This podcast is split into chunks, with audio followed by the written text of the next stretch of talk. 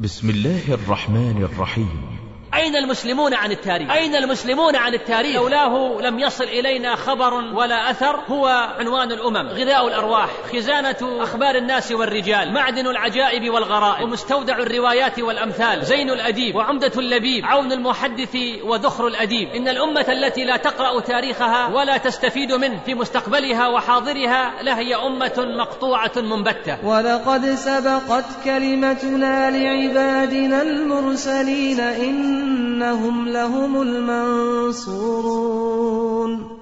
وإن جندنا لهم الغالبون فتول عنهم حتى حين وأبصرهم فسوف يبصرون ولو أن المسلمين في هذا العصر استوعبوا دروس الماضي لما أخطأوا في كثير من الأمور اسألوا التاريخ.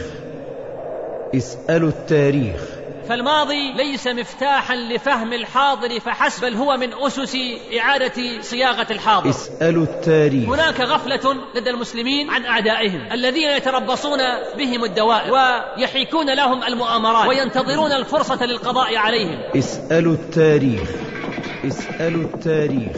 أين المسلمون؟ عن الحملات الصليبية التي وجهها النصارى للعالم الإسلامي. فأهلكوا الحرث والنسل وقل مثله في اليهود. إذا نظر الواحد منا في سير العلماء والدعاة والمصلحين وما نالهم من الأذى والعذاب في سبيل الله عز وجل رضي بما أصابه وزاده ذلك ثباتا على الحق فلا يسأل ولا يستسلم ولا يتنازل عن شيء لأنه عرف من خلال التاريخ أنه ليس لوحده. إنا لننصر رسلنا والذين آمنوا في الحياة الدنيا ويوم يقوم الأشهاد. إن الله لا يغير ما بقوم حتى يغيروا ما بأنفسهم. ألم تر كيف فعل ربك بعاد؟ إرم ذات العماد التي لم يخلق مثلها في البلاد.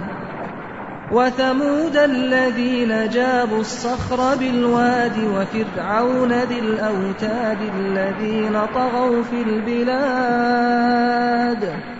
فأكثروا فيها الفساد فصب عليهم ربك سوط عذاب.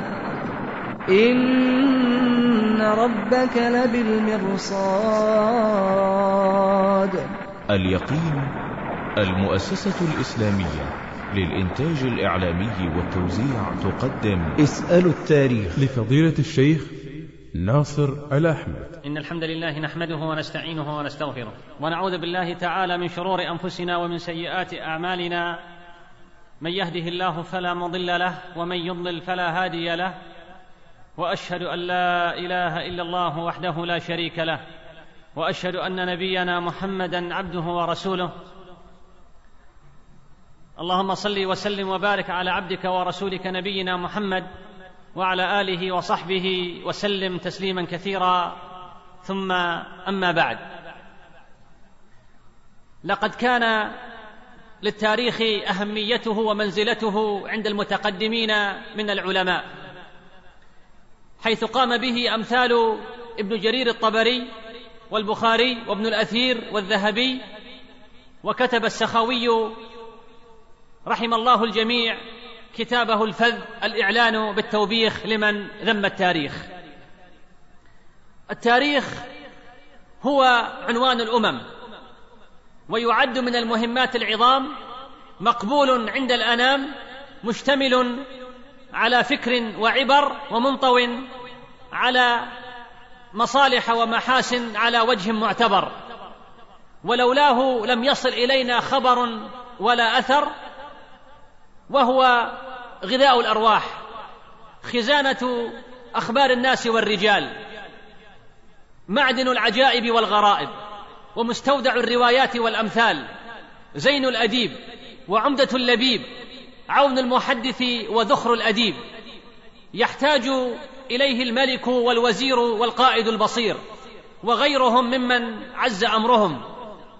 أما الملك فيعتبر بما مضى من الدول ومن سلف من الأمم وأما الوزير فيعتبر بفعال من تقدم ممن حاز فضلي السيف والقلم وأما قائد الجيوش فيطلع به على مكائد الحرب ومواقف الطعن والضرب وأما غيرهم فيستمعونه على سبيل المسامرة فيحصل لهم بذلك أنواع الخيرات.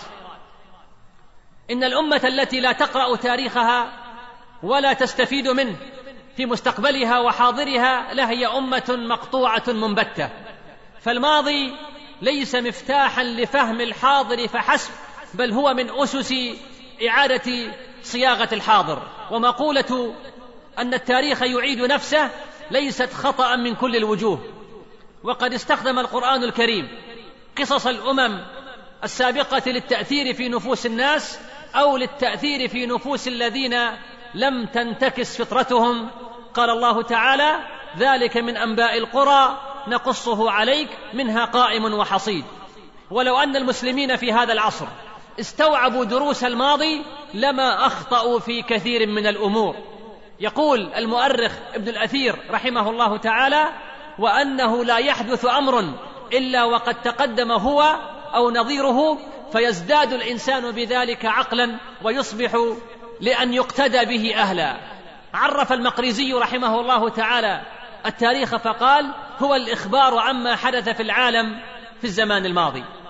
وبعد هذه المقدمة فلعلي أقف معك يا أخي الحبيب في هذه المحاضرة على خمس وقفات بحول الله تعالى وقوته على الترتيب التالي. اولا فوائد وثمرات دراسة التاريخ. ثانيا صراع تاريخي. ثالثا تفسير التاريخ من خلال السنن الربانية. رابعا ماذا سيكتب التاريخ؟ خامسا كيف دخل العرب للتاريخ؟ اولا فوائد وثمرات دراسة التاريخ.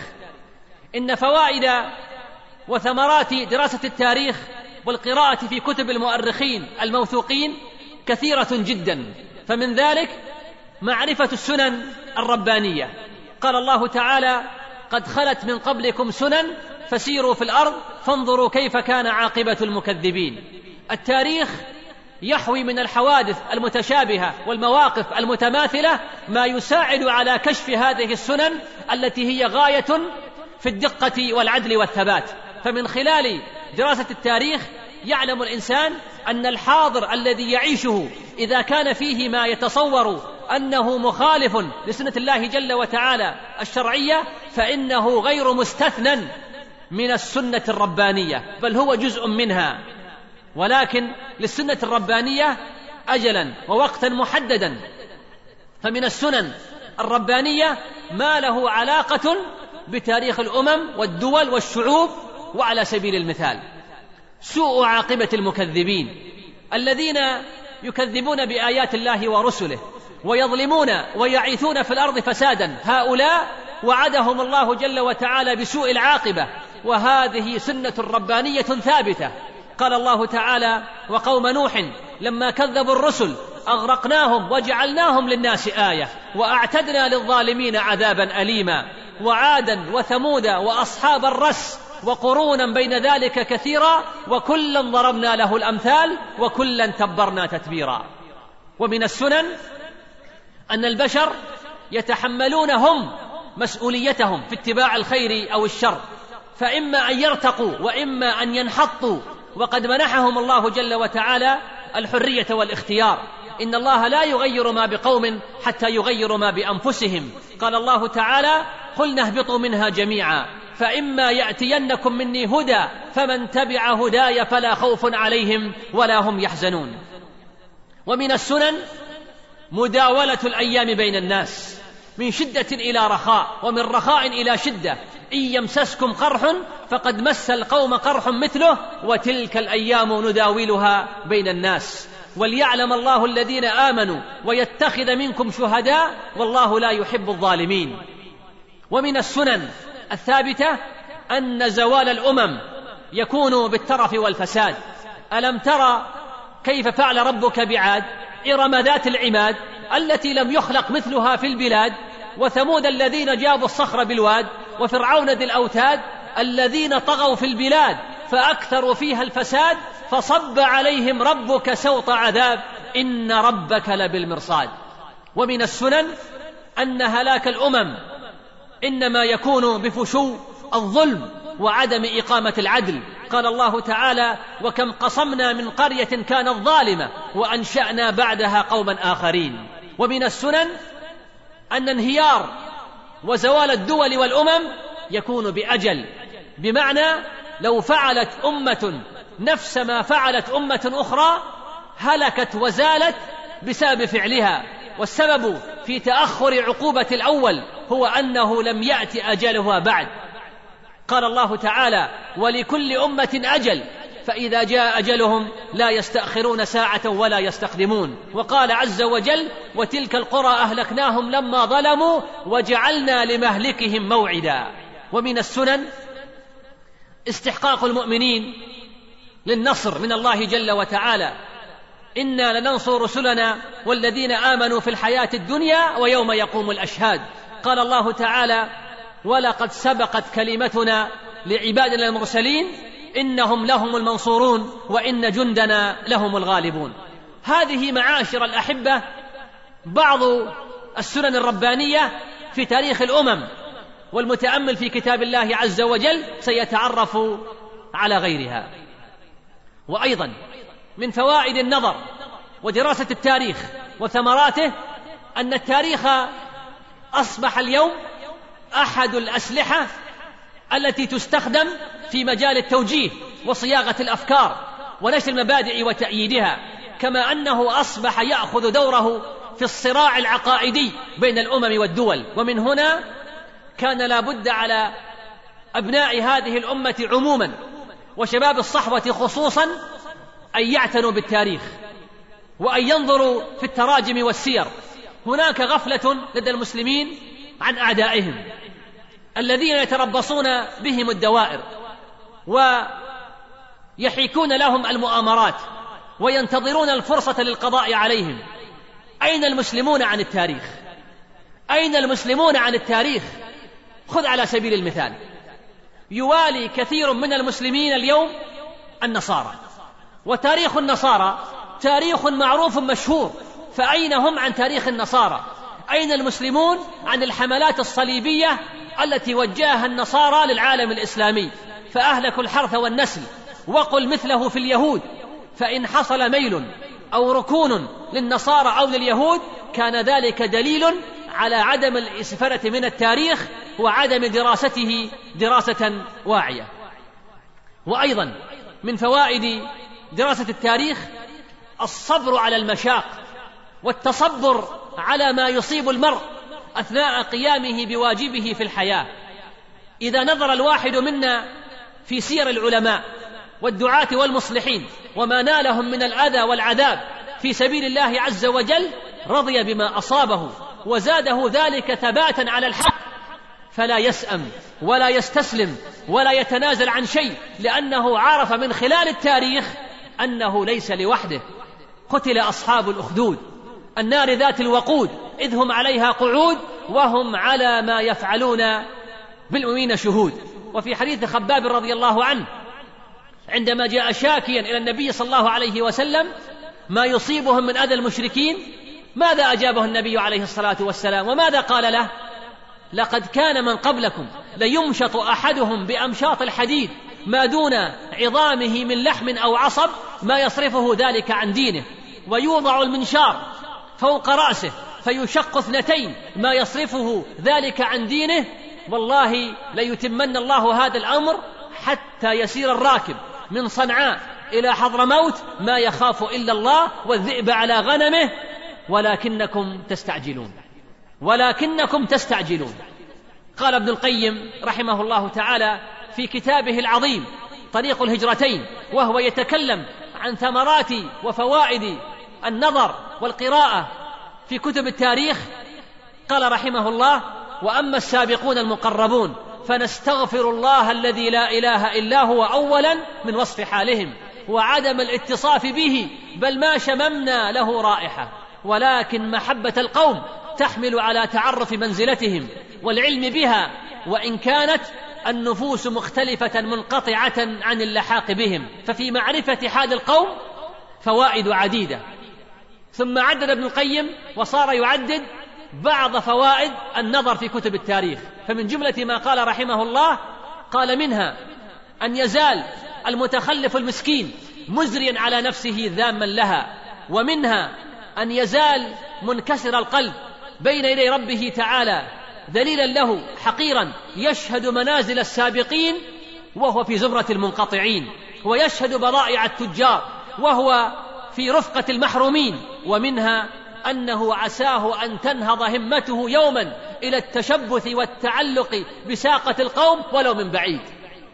ومنها أن هذا العلم ويقصد رحمه الله تعالى علم التاريخ ومنها أن هذا العلم هو من أشرف علوم العباد وليس بعد علم التوحيد أشرف منه وهو لا يناسب إلا النفوس الشريفة ولا يناسب النفوس الدنيئة المهينة فإذا رأى نفسه تناسب هذا العلم وتشتاق إليه وتحبه وتأنس بأقله فليبشر بالخير فقد أهل له فليقل لنفسه يا نفس فقد حصل لك شطر السعادة فاحرصي على الشطر الآخر فإن السعادة في العلم بهذا الشأن والعمل به فقد قطعت نصف المسافة فهل لا تقطعين باقيها فتفوزين فوزا عظيما؟ انتهى. كلامه رحمه الله. ثانيا صراع تاريخي. إن الصراع بين المسلمين والكفار صراع مستمر ودائم. وقد جرب عدونا سلاح القوة مرارا. فما اجدى له نفعا مما جعل قادتهم يفكرون في وسيلة أخرى وميدان آخر للصراع. ولقد أدركوا أن السر في صلابة المسلمين وتفوقهم هو في إسلامهم. لذا حولوا ميدان الصراع من حرب المسلمين إلى حرب المعتقد إلى حرب هذه العقيدة. وبهذا تغيرت ملامح المعركة فلم يعد ميدانها الرئيسي الأرض ولكنه العقول والأدمغة. ولم تعد وسيلتها السيف والسلاح بل صار الفكر هو سلاحها. ولم تعد جيوشها الأساطيل والفرق العسكرية ولكنها المؤسسات والمناهج بالدرجة الأولى. والتاريخ أحد المجالات التي دخل هذا الصراع. ولقد تعرض التاريخ الإسلامي لأكبر قدر من الغزو الفكري وركز الأعداء على تشويه تاريخ الأمة الإسلامية. ذلك أن التاريخ بالنسبة لأية أمة هو مجال اعتزازها وموطن القدوة فيها. فإذا كان تاريخ الأمة حافلا بالأمجاد كما هو واقع تاريخ المسلمين فإنه بلا شك سيكون هذا باعثا لهم على النهوض والتمسك بالمبادئ والآداب والقيم التي جعلت الأجداد يحوزون هذا الفخار وهذا المجد ويصلون إلى هذا المستوى الراقي في بناء الأمة وبناء الحضارة. والتاريخ الإسلامي هو الذي يسجل هذه الصور السامقة ويوضح دور هذه الأمة وأثرها وفضلها على البشرية. ولذلك لا نستغرب إذا ركز الأعداء في غزوهم الفكري على التاريخ الإسلامي حتى ناله كثير من التشويه والتحريف والتجهيل والتزييف والتفسير الخاطئ لأحداثه بل ومزاحمته بتواريخ الأمم الجاهلية حتى يبدو حلقة صغيرة أو كما مهملا في تاريخ البشرية. ولقد قام على تشويه التاريخ الإسلامي في العصر الحديث جيش بل جيوش من الاستشراق والتنصير ودوائر البحث ومكاتب المخابرات في الدول الغربية واستطاعوا أن يجندوا مجموعة من ضعاف النفوس والمغرورين والجهلة وضحايا الغزو الفكري في العالم الإسلامي فاستخدموا لتحقيق ذلك وسائل عديدة. منها اولا اختلاق الأخبار وإبراز المثالب. ثانيا إضعاف دراسة التاريخ الإسلامي في المدارس إضعاف تدريس التاريخ الإسلامي في المدارس والجامعات ومراكز العلم في العالم الإسلامي كله بل ومزاحمته بتواريخ الدول والشعوب والأمم الكافرة سواء القديم منها أو الحديث مما يضعف شأنه في نفوس الدارسين حيث يعطى لهم بصورة مشوهة مختصرة بينما يفسح المجال لدراسات واسعة في التاريخ القديم ويربط سكان كل منطقة بتواريخ الأمم الجاهلية التي عاشت فيها. ففي مصر الفرعونية وفي العراق البابلية والسومرية وفي بلاد الشام الفينيقية وفي بلاد اليمن السبائية والحميرية وهكذا.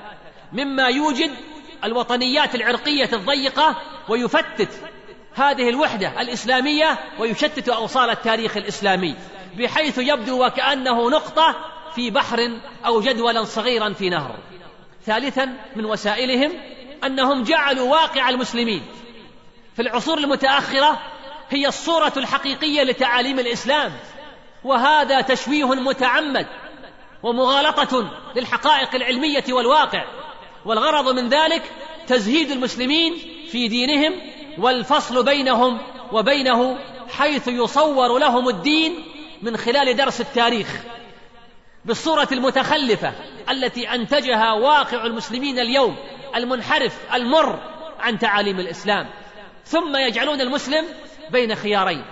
إما أن يصبر على هذا التخلف إذا أراد التمسك بدينه وإما أن يأخذ سبيل التقدم لكن عليه أن ينبذ دينه كما نبذت أوروبا دينها ويخفون بدهاء ومكر وتعمد الخيار الثالث الذي هو البديل الصحيح عن الخيارين السابقين وهو النهوض بالأمة والرجوع بها إلى مستوى دينها الحق وبيان أن ما وقعت فيه الأمة من التخلف والانحطاط هو نتيجة طبيعية لتخلفها في معتقدها وفي إسلامها. لا نتيجة تمسكها به كما يصور ذلك أعداؤها.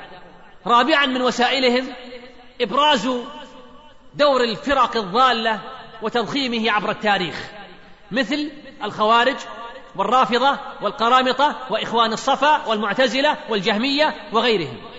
وأيضا الشخصيات الضالة التاريخية مثل ابن سبأ وعبد الله بن ميمون القداح والحاكم العبيدي وصاحب الزنج والحلاج وابن عربي وغيرهم.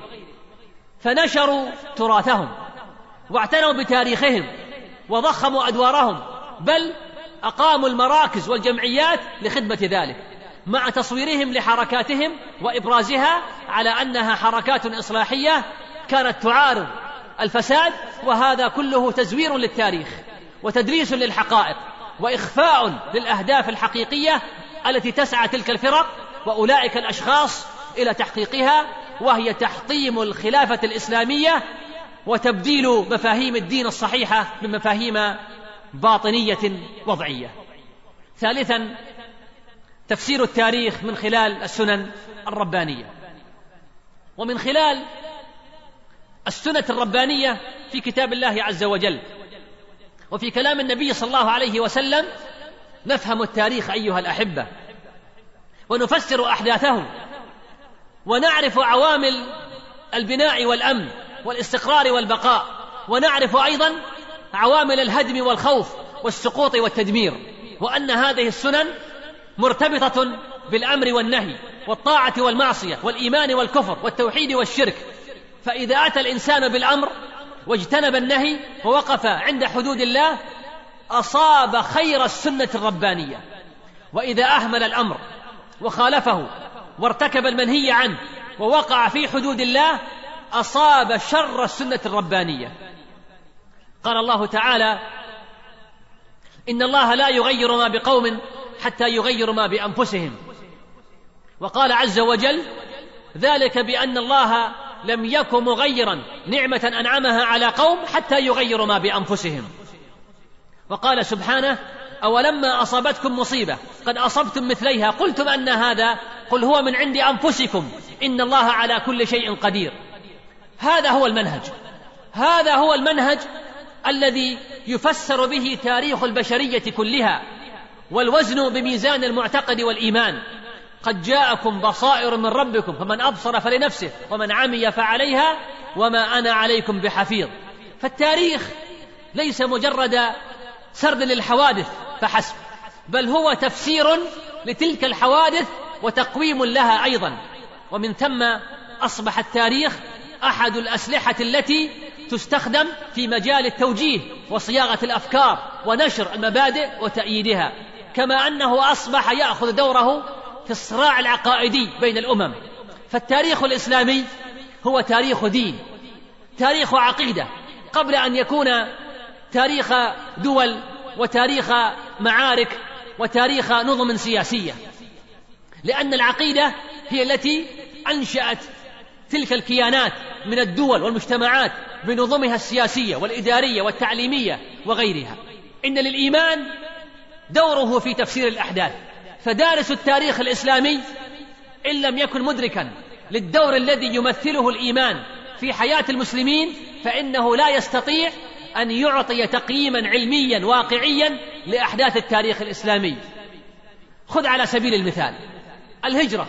عندما هاجر المسلمون من مكة إلى المدينة هذه الهجرة كانت من أجل المبدأ يوجهها الإيمان الذي كان بالنسبة لهم المحرك الذي ساق الأفراد وساق الجماعات إلى مصائرهم وإلى صنع تاريخهم فلم تكن هجرة من أجل الوطن أو المال أو المنصب إذ تركوا وطنهم وتركوا أموالهم وتركوا دورهم ومتاعهم فرارا بدينهم من الفتن واستمساكا بعقيدتهم فقدموا بذلك مثالا عاليا من التضحية والإخلاص. في سبيل أن تكون كلمة الله هي العليا. وعند البحث مثلا عن الأسباب التي أدت إلى انتصار المسلمين في معركة اليرموك مثلا سوف نجد أن عدد الروم ستة أضعاف عدد المسلمين. وجيش الروم جيش نظامي مدرب وجيد التسليح بينما الجيش الإسلامي أقل منه عددا وعدة وتدريبا ويقاتل بعيدا عن مركز الخلافة. ومع ذلك يحصل على النصر المبين على أن المتأمل والباحث في الأسباب المادية المنظورة بحثا عقليا مجردا لا يستطيع أن يقبل نتيجة هذه المعركة رغم أنها متواترة حسا وواقعا. وهذا يرجع إلى الجهل بالعوامل الحقيقية المحركة للتاريخ الإنساني في غيبة العلم الصحيح وإلى إغفال السنة الربانية في الخلق وهي سنة صارمة ثابتة فلن تجد لسنة الله تبديلا ولن تجد لسنه الله تحويلا. وأيضا من سنته عز وجل في البشر أن الأمم والدول التي تبطر معيشتها وتعيش في الترف وتنهمك في الملذات وتقارف الآثام والذنوب لا بد لهذه الأمة أو لهذه الدولة أن يصيبها العقاب إن آجلا أو عاجلا وسواء أكان عذابا ماديا حسيا أم عذابا معنويا. قال الله تعالى وإذا أردنا أن نهلك قرية أمرنا مترفيها ففسقوا فيها فحق عليها القول فدمرناها تدميرا. فهلاك القرى إنما يجيء بعد وجود طبقة المترفين الذين يفسقون فيها والأمر هنا هو أمر قدري كوني ولا داعي لتأويلها بأن الله سبحانه وتعالى أمر المترفين بأن يقيموا حدود الله فلم يقيموها فحق عليهم القول لأن المترفين في الاصطلاح القرآني قد فسدت فطرتهم فلا يستحقون هذا التكريم. وما هذه الأمراض الفتاكة التي تظهر بين الفينة والأخرى وتستعصي على الطب والأطباء إلا من عذاب الله عز وجل لهذه الأمم وهذه الدول التي انغمست في حمأة الرذيلة وما هذا القتل المستمر بين الناس؟ لا يدري القاتل والمقتول فيما يقتتلان وما هذه الزلازل المدمرة في لحظات وثوان إلا من عقاب الله عز وجل الظاهر والخفي. يقول شيخ الإسلام ابن تيمية رحمه الله تعالى مطبقا هذه القاعدة على التاريخ الإسلامي فيقول رحمه الله وقد أصاب أهل المدينة من القتل والنهب والخوف ما لا يعلمه إلا الله وكان ذلك لأنهم بعد الخلفاء الراشدين أحدثوا أعمالا أوجبت ذلك وكان على عهد الخلفاء يدفع الله عنهم بإيمانهم وتقواهم. انتهى كلامه رحمه الله.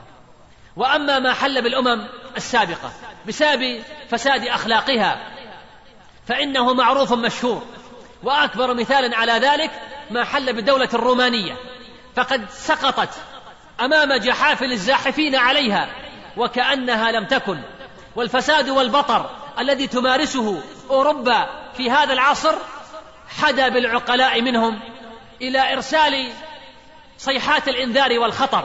يقول أليكسيس كاريل وهذا هو السبب في أن الأسر والأمم والأجناس التي لم تعرف كيف تميز بين الحلال والحرام تتحطم في الكوارث.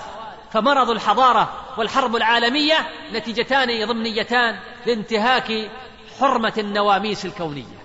ومما هو قريب من السنة السابقة سنة أن الناس هم المسؤولون أمام الله عز وجل وأمام التاريخ عن رقيهم وانحطاطهم. الناس هم المسؤولون أمام التاريخ عن رقيهم وعن انحطاطهم. قال الله تعالى إن الله لا يغير ما بقوم حتى يغيروا ما بأنفسهم. فالتغيير يجب أن يبدأ من الإنسان. والله سبحانه وتعالى ييسر له السبل التي يريدها والأمة التي تعشعش فيها الأفكار الميتة. والأنانية والبغضاء والحسد وقد ركنت إلى الخمول والكسل.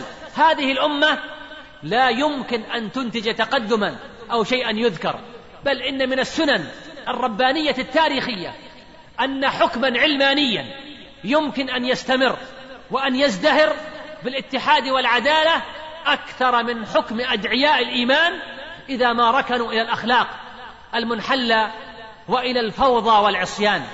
لقد نقل الإسلام العرب نقلة بعيدة غيرت ما بأنفسهم تغييرا شاملا وجذريا وكل الأفكار القاتلة من عصبيات وخرافات وعقائد ساذجة. كل هذا تغير بمعتقد التوحيد الواضح الشامل لكل مناحي النفس الإنسانية وعندئذ استطاعوا تغيير ما بأنفس الأمم والشعوب الأخرى. لقد بدأ التغيير أيها الأحبة بكلمة اقرأ. إن تغيير ما بالنفس ليست عملية صعبة. فهذه أمم في العصر الحديث تمكنت واستطاعت أن تنهض من كبوتها بسبب وجود الإنسان الذي اكتملت فيه الشروط النفسية للتغيير وليس بسبب وجود المادة وتراكمها. وأكبر مثال على ذلك ما فعله الشعب الألماني الغربي بعد الحرب العالمية الثانية. وكيف عمر بلده بعد أن أصبح خرابا بسبب الحروب ورجعت ألمانيا كأقوى الدول الغربية اقتصاديا واجتماعيا وماديا. وصدق فيهم ما قاله الصحابي الجليل عمرو بن العاص رضي الله عنه عن أجدادهم الروم عندما قال وأسرع الناس إفاقة بعد مصيبة وعندما يتغير ويغير المسلمون ما بأنفسهم سيأخذ الله جل وتعالى بأيديهم. رابعا ماذا سيكتب التاريخ؟ لا بد أن نعلم بأن التاريخ لا يترك شيئا إلا سجله وسطره. هذه حقيقة. فالتاريخ لا يترك شيئا. وسيكتب التاريخ عنا كل شيء كما شاهده ورآه كما كتب عمن قبلنا ونقله إلينا. إننا نقلب صفحات تاريخ من سبقونا ونتعجب من بعض ما حدث في تلك الأزمان من معارك وغزوات لا سبب لها من قيام دول وسقوط أخرى من ظلم وعدل من جور وإنصاف. نقرأ في كتب التاريخ سير علماء ودعاء ومجاهدين وولاة وتجار وزهاد سير رجال ونساء وشيوخ وفي بعضها تتعجب وأنت تقرأ. دولة تسقط بسبب الظلم وأخرى تقوم بسبب الظلم أيضا. تقرأ عن تجار اخبارا وقصصا أحيانا تقف حيرانا أمامها. تقرأ مواقف لعلماء تندهش من مواقفهم. وتقرأ لعلماء مواقف معاكسة تندهش أيضا من مواقفهم. تقرأ عن زعماء. كيف كيد بهم؟ وكيف قتل بعضهم بأيدي أقرب الناس إليهم. تقرأ عن مجاهدين صولات وجولات وتقرأ في المقابل عن وزراء وسلاطين خيانات وخذلان. نقلب صفحات تاريخهم لنأخذ العبرة والعظة وسيأتي بعدنا من يقلب صفحات تاريخنا أيضا ليأخذ العبرة والعظة. يا جامعي حطب التاريخ في قلم. لا تحرقون سوى الأيدي بلا حذر. هل لا وعيتم دروس الأمس دامية؟ هل استجبتم لضم القوس للوتر؟ فالقلب إن يعزف الإيمان نبضته كان الجناحان ملء السمع والبصر. ينبغي أن نتساءل وأن يشغل بالنا ماذا سيكتب التاريخ عنا في هذه المرحلة؟ هل سيكتب التاريخ انتصارات للمسلمين حققوها في هذه الأزمان المتأخرة أم سيكتب فتوحات للجيوش الإسلامية وهي تفتح أراضي الكفار تنشر هذا الدين في كل مكان أم سيسجل التاريخ بداية تفرق الكلمة وبداية التنازع من جديد وتشتت القوى الإسلامية وإشعال نار الحقد والحسد والتباغض على جميع المستويات؟ نتساءل هل سيكتب التاريخ عنا في هذه المرحلة التحام المسلمين وأنهم وقفوا صفا إلى صف وجنبا إلى جنب ضد أعدائهم لتكون كلمة الله هي العليا وكلمة الذين كفروا السفلى. أم أن التاريخ سيكتب وقوف بعض صفوف المسلمين بجانب الكفار ضد إخوانهم المسلمين وإشعال ملحمة دموية وهتكا للاعراض وسلبا للأموال وانتهاكا للحرمات وظلما وعدوانا يقتل بعضهم بعضا ويسبي بعضهم بعضا. هل سيكتب التاريخ صفحات بيضاء لأمتنا وهي تقاوم المنكرات وتنشر المعروف وتقاوم الرذيلة؟ أم سيكتب التاريخ بأن أخزى مرحلة من عمر هذه الأمة في نشر الرذيلة والترويج للفساد هي هذه المرحلة؟ هل سيكتب التاريخ أن هذه المرحلة كانت فترة ازدهار للعلم وتأليف للكتب والمؤلفات ونشر لها وفترة علمية لطلاب العلم وبث للتصورات الصحيحة والعقائد السليمة. أم أن التاريخ سيكتب عكس ذلك؟ هل سيكتب التاريخ مواقف بطولية ومواقف شجاعة لعلماء الأمة والدعاة وطلاب العلم حيث كان لهم دور بارز في نصح الأمة والصدع بكلمة الحق التي لم يسمعها كثير من المسلمين حتى الآن وكان لهم دور في إيضاح المنهج الصحيح منهج أهل السنة والجماعة. أم أن التاريخ سيكتب عن مواقف معاكسة لبعض من ينتسب للعلم حيث كانت لهم مواقف مؤلمة ومع الأسف لم يكونوا على مستوى الأحداث. هرعنا نصنع الأوثان لحما وكانت عندهم حجرا وطينا نؤله كل سلطان منيع تربع فوق هامتنا سنين وليس العيب في الأصنام أنا أقمناها فكنا الظالمين وصار لكل إنسان إله بداخله يقود له السفينة. خامسا كيف دخل العرب للتاريخ؟ وهل فعلا دخل العرب للتاريخ؟ وإذا أرادت أمة من الأمم أن تدخل التاريخ وتذكر في صفحاتها ويخلد ذكرها. فما هي الوسائل والطرق التي من خلالها يمكن لها أن تلج باب التاريخ؟ ولو قدر لأمة من الأمم أن تدخل وتذكر في صفحات التاريخ فهل يمكن أن يقدر أيضا لها أن تخرج منه كما دخلت وتنسى بعدما كانت تذكر؟ أم أن كل من دخل التاريخ لا يخرج منه؟ ومن سطر ذكره في صفحات التاريخ لا يمكن أن يمحى. إن دخول شعب في التاريخ ليس بالأمر اليسير. فقد تظل شعوب كثيرة غنية بالطاقات والمواهب زاخرة بالحياة والنشاط ولكنها منطوية على نفسها منعزلة عن العالم مغمورة مطمورة قرونا كثيرة وآلافا من السنين لا يعيرها التاريخ اهتماما ولا يلقي لها بالا. والتاريخ كما يقال صيرفي حاذق. التاريخ صيرفي حاذق. لا يقبل إلا من وفى بشروطه ورجح في ميزانه. لا بد أن نعلم جيدا أن التاريخ جاد غير هازل. التاريخ مشغول غير عاطل. التاريخ لا يجامل أحدا. التاريخ لا يفتح صدره ولا يفسح المجال لمن يريد أن يدخله إلا لمن أقنعه بصلاحيته أو أرغمه على الاهتمام بشأنه بقوته وانتصاراته وشق طريقه إلى الأمام واحتل الصدارة أو الزعامة في مصاف الشعوب والأمم والدول وعلى مسرح العالم.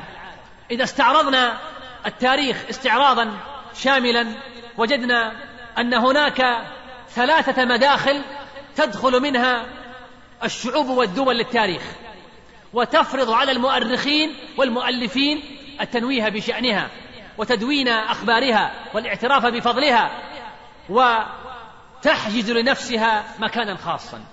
المدخل الأول هو مدخل عام واسع دخل منه أكثر الشعوب والأمم للتاريخ ألا وهو مدخل الغزو والفتح والاستيلاء والحكم.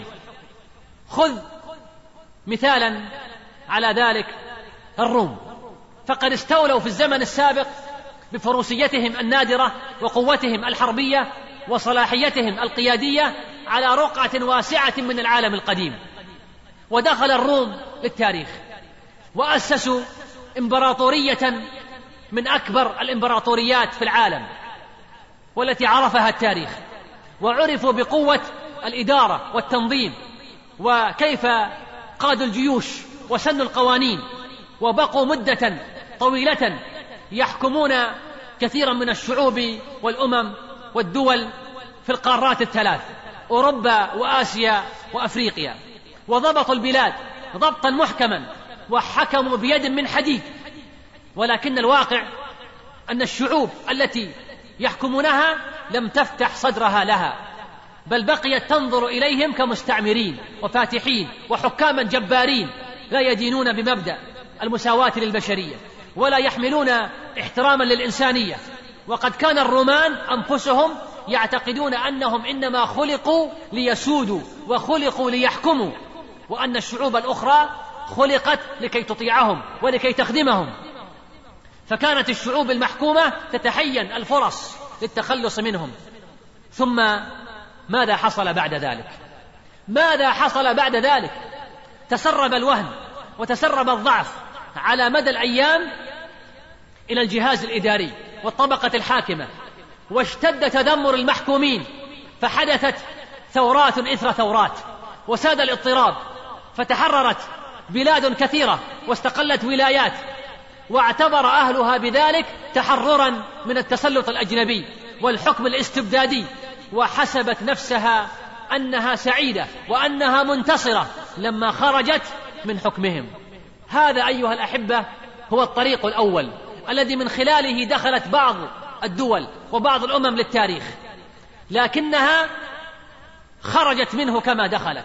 فإن الحكم والاستبداد والتنظيم والقوة مهما بلغت ومهما فعلت فإنه لا يمكن أن يكتب لها البقاء والاستمرار لأن القاعدة التي قامت عليه قاعدة غير سليمة وغير صحيحة فمصيرها الزوال والانهيار. المدخل الثاني الذي دخلت به بعض الشعوب للتاريخ وذكروا في صفحاته عن طريق العبقرية الفنية والذكاء الباهر ووضع علوم جديدة وكيف قادوا العقل البشري. ومن أمثلة الشعوب ممن دخلوا التاريخ من هذا المجال ومن هذا المدخل اليونان. فإن اليونان استولت على مشاعر الأجيال وتفكيرها وثقافتها وبقيت تقود العالم في ميدان العلم والفكر سنوات وقرونا عديدة. فقد نبغ في أرضها الخصبة فلاسفة ورياضيون وفلكيون وأطباء من الطراز الأول ووضعوا قواعد واسسا لعلوم جديدة واخترعوا علوما كثيرة تجلت فيها عبقريتهم واستطاعت اليونان أن تكون زعيمة العلم والفكر ورائدة البحث ورمز التنوير والابتكار والإبداع لسنوات طويلة وخضع لها العالم فكريا وعلميا يردد صداها ويتغنى باسمها وعلمها. لكن هذا المدخل في دخول التاريخ أيضا لم يستمر. فإن اليونان قد زال عرشها في هذا المجال وذلك أنه لو ظهرت أمة من الأمم الأخرى وفاقت الأولى في العلم والفكر فإن شمسها سوف يغيب. وهذا ما حصل لليونان عندما نشأت الأندلس الإسلامية. ونبغى علماء الإسلام في الشرق والغرب ينقضون كثيرا مما أبرمه العلماء الإغريق ويزيدون في ثروة العالم والفكر الإنساني ويقومون بتجارب جديدة في مجال العلوم التطبيقية والفلكية. وأيضا فإن الأندلس لم تستمر مع كل أسف. فلما جاء عصر النهضة العلمية الأوروبية وقامت أوروبا برحلات جديدة في ميدان العلم والتجربة والفكر وفتحت فتوحا في العلم والاكتشاف أزالت دهشة الفتح اليوناني وغير اليوناني. ولا شك أن أوروبا الآن تسيطر على زعامة العالم وعلى زعامة العبقرية وعلى زعامة البحث. وقد دخلت التاريخ عن طريق هذا المدخل من أوسع أبوابه. المدخل الثالث الذي من خلاله تدخل الشعوب والأمم للتاريخ وهو المدخل الذي دخل منه العرب للتاريخ وهو أقوى مدخل وأعمقه وأكثره خلودا وبقاء. ولا خطر عليه في مكان أو زمان مهما تغيرت الظروف والأوضاع أو طال الأمد وبعد الزمان. ألا وهو مدخل الهداية والرسالة والرحمة بهذه الإنسانية والخدمة المخلصة المجردة عن الأغراض. لقد بقي العرب قرونا وآلافا من السنين منطوين على أنفسهم. لا شأن لهم بالعالم ولا شأن للعالم بهم. تتناساهم الشعوب والأمم حولهم ويتجاهلهم التاريخ لا قيمة لهم ولا وزن لهم بين أمم الدنيا في تلك الأزمان. وقد كانت فيهم كثير من الخصائص الطيبة والأمور الحسنة ومع ذلك لم يذكروا في التاريخ. كانوا يملكون بعض الطاقات في مجال الغزو والحروب فقد فاقوا كثيرا من الأمم حولهم. في الفروسية والشجاعة وصناعة الحرب. وكانت عندهم أيضا كثير من الأخلاق الفاضلة وخصائل المروءة التي لم تكن موجودة عند كثير من الدول والشعوب والأمم حولهم. وكانوا يحملون لغة ذات عبقرية لغوية وثروة واسعة. وكانت عندهم قريحة شعرية تتدفق كالشلال. وكل ذلك أيضا لم يؤهلهم للدخول للتاريخ ولم يكفيهم لكي يذكروا في صفحات التاريخ وأن يحتلوا الصدارة أو الزعامة على منتدى العالم. لقد عاش العرب قرونا كثيرة في عزلة وفي هذا الانطواء وفي هذا الخمود وكان يمكن أن يعيشوا أيضا أعواما أخرى وسنين طويلة في هذا الوضع. ولكن الله جل وتعالى أراد غير ذلك. فبعث فيهم رسولا من أنفسهم يتلو عليهم آياته ويزكيهم ويعلمهم الكتاب والحكمة. وإن كانوا من قبل لفي ضلال مبين. أكرمهم بالإيمان. أكرمهم بالإيمان بهذا الرسول والتصديق له والإخلاص لرسالته ودعوته والتفاني في سبيلها. فتجردوا عن كل ما ينافيها واستأنفوا حياة جديدة. وكأنما ولدوا في الإسلام من جديد. هذه الرسالة كانت لهم بمثابة الميلاد الجديد فصاروا يحملونها يحملون هذه الرسالة وهذا الدين الخالص رسالة الطهر والأخلاق رسالة العدل والمساواة رسالة الرحمة والعطف بالإنسانية رسالة العلم والعقل وكانوا مخلصين وكانوا جادين في تبليغ هذه الرسالة. لم يتخذوها قنطرة لكي يصلوا للحكم والاستيلاء على خيرات البلاد والعباد. كانوا لا يخرجون الناس من حكم الإنسان إلى حكم الإنسان ومن سيادة أمة إلى سيادة أمة أخرى. بل كانوا يخرجون الناس من عبادة العباد إلى عبادة رب العباد. ومن ضيق الدنيا إلى سعة الدنيا والآخرة ومن جور الأديان إلى عدل الإسلام. كانوا يدعون إلى هذا الدين اولا. فإذا أبى القوم دعوهم إلى الجزية. فإن أبوا حاربوهم حتى لا تكون فتنة ويكون الدين كله لله. لقد جربت الأمم المفتوحة مثالا جديدا للحكم لا عهد لها به. تتحكم فيه المعايير الخلقية والمبادئ الفاضلة وتسود فيه المساواة واحترام الإنسانية. كان الحكام يوفون بالعهد لا يغدرون ولا يخونون شعوبهم. كان الحكام يأمرون بالمعروف وينهون عن المنكر ينفذون حدود الله على الشريف والوضيع والحاكم والمحكوم يتناصحون بينهم. لقد شاهد العالم طرازا جديدا فريدا للإنسانية لم تشاهده من قبل. نزاهة نفس سمو نظر علو همه رقة شعور. قوة عاطفة سلامة ذوق واستهانة بالزخارف والمظاهر الجوفاء وتمردا على هذه المادة. لكن السؤال الذي يطرح نفسه الآن ولعل جوابه أصبح واضحا معروفا. هل بقي العرب إلى الآن وفي وقتنا الحاضر يذكرهم التاريخ؟ وينافسون الأمم والدول على الزعامة والصدارة؟ مع الأسف الجواب لا. لقد أصبحوا في ذيل القافلة. لقد أصبحوا على هامش التاريخ. لماذا؟ لأن أخلاقهم قد تغيرت وقامت فيهم الدعوة إلى القومية العربية وانتشر في بلادهم العلمانية. لقد أهملوا بل ترك بعضهم الوحي والرسالة واحتضن دعوات وأفكار أخرى.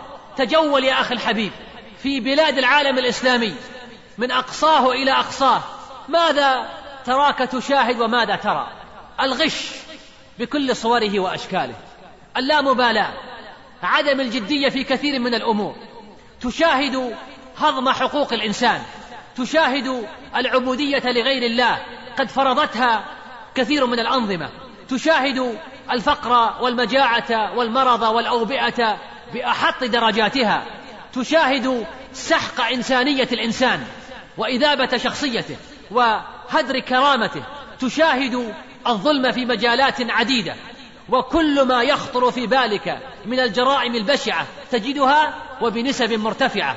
ثم بعد ذلك تتساءل لماذا لا يذكر العرب الآن بين دول وأمم الأرض؟ ولماذا لا ينافسون الآن على تصدر التاريخ؟ إن الأمة الإسلامية أيها الأحبة إنما كانت أمة عظيمة عشرات بل مئات السنين كان يرهبها الشرق والغرب لكن كان ذلك عندما كانت تحكم بشرع الله عز وجل وتدين بدين الله. عندها كان الشاعر يردد قديما ويقول ملكنا هذه الدنيا قرونا وأخضعها جدود خالدون وسطرنا صحائف من ضياء فما نسي الزمان ولا نسينا. حملناها سيوفا لامعات غداة الروع تأبى أن تلينا إذا خرجت من الأغماد يوما رأيت الهول والفتح المبين. وكنا حين يأخذنا ولي بطغيان ندوس له الجبين. تفيض قلوبنا بالهدي بأسا. فما نغضي عن الظلم الجفونا وكنا حين يرمينا أناس نؤدبهم أباتا قادرين. لكن الآن ماذا حصل وماذا جرى؟ وما فتئ الزمان يدور حتى مضى بالمجد قوم آخرون وأصبح لا يرى في الركب قومي وقد عاشوا أئمته سنين. إن العرب أيها الأحبة لم يدخلوا التاريخ إلا عن طريق الرسالة. لم يدخلوا التاريخ إلا عن طريق الإسلام. لم يدخلوا التاريخ إلا عن طريق هذا الدين والتمسك به والدعوة إليه والصبر على تكاليفه. وأي فرد أو مجتمع أو دولة هذه صفاتها هي التي سيذكرها التاريخ. ومن تنكب الطريق وصار ينحرف عن الجاده فليعلم أن الشعارات المزورة الوهمية لن تخدع الشعوب طويلا وسيخرجون من التاريخ كما دخلوا فيه. ويبقى الإسلام عزيزا شامخا مرتفعا وسيقيض الله جل وتعالى له من يحمله. أين المالئون بها الدنيا لكم؟ زوروا التاريخ والكتب. فلا خيول بني حمدان راقصة. زهدا ولا المتنبي مالئ حلبا وقبر خالد. في حمصى تلامسه فيرجف القبر. من زواره غضبا يا ابن الوليد. ألا سيف تؤجره؟ فإن أسيافهم قد أصبحت خشبا. قال الله تعالى لله الأمر من قبل ومن بعد. ويومئذ يفرح المؤمنون بنصر الله. ينصر من يشاء وهو العزيز الرحيم. وعد الله لا يخلف الله وعده ولكن أكثر الناس لا يعلمون. يعلمون ظاهرا من الحياة الدنيا وهم عن الآخرة هم غافلون.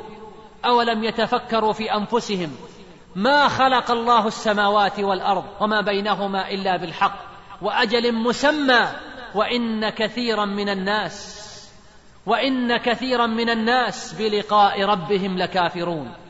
أولم يسيروا في الأرض فينظروا كيف كان عاقبة الذين من قبلهم؟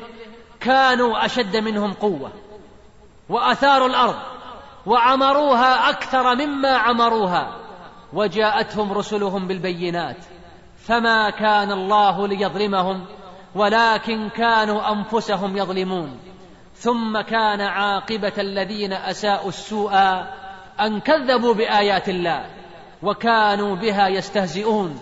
الله يبدأ الخلق ثم يعيده ثم إليه ترجعون. ويوم تقوم الساعة يبلس المجرمون. والحمد لله اولا واخرا وظاهرا وباطنا وأصلي وأسلم على عبده ورسوله نبينا محمد وعلى آله وصحبه وسلم تسليما كثيرا وآخر دعوانا أن الحمد لله رب العالمين. وتفضلوا بقبول تحيات إخوانكم بمؤسسة اليقين للإنتاج الإعلامي والتوزيع. هاتف رقم ستة صفر خمسة ستة ستة ستة تسعة فاكس ستة صفر خمسة واحد واحد واحد صفر. ولا تنسوا أن حقوق النسخ محفوظة.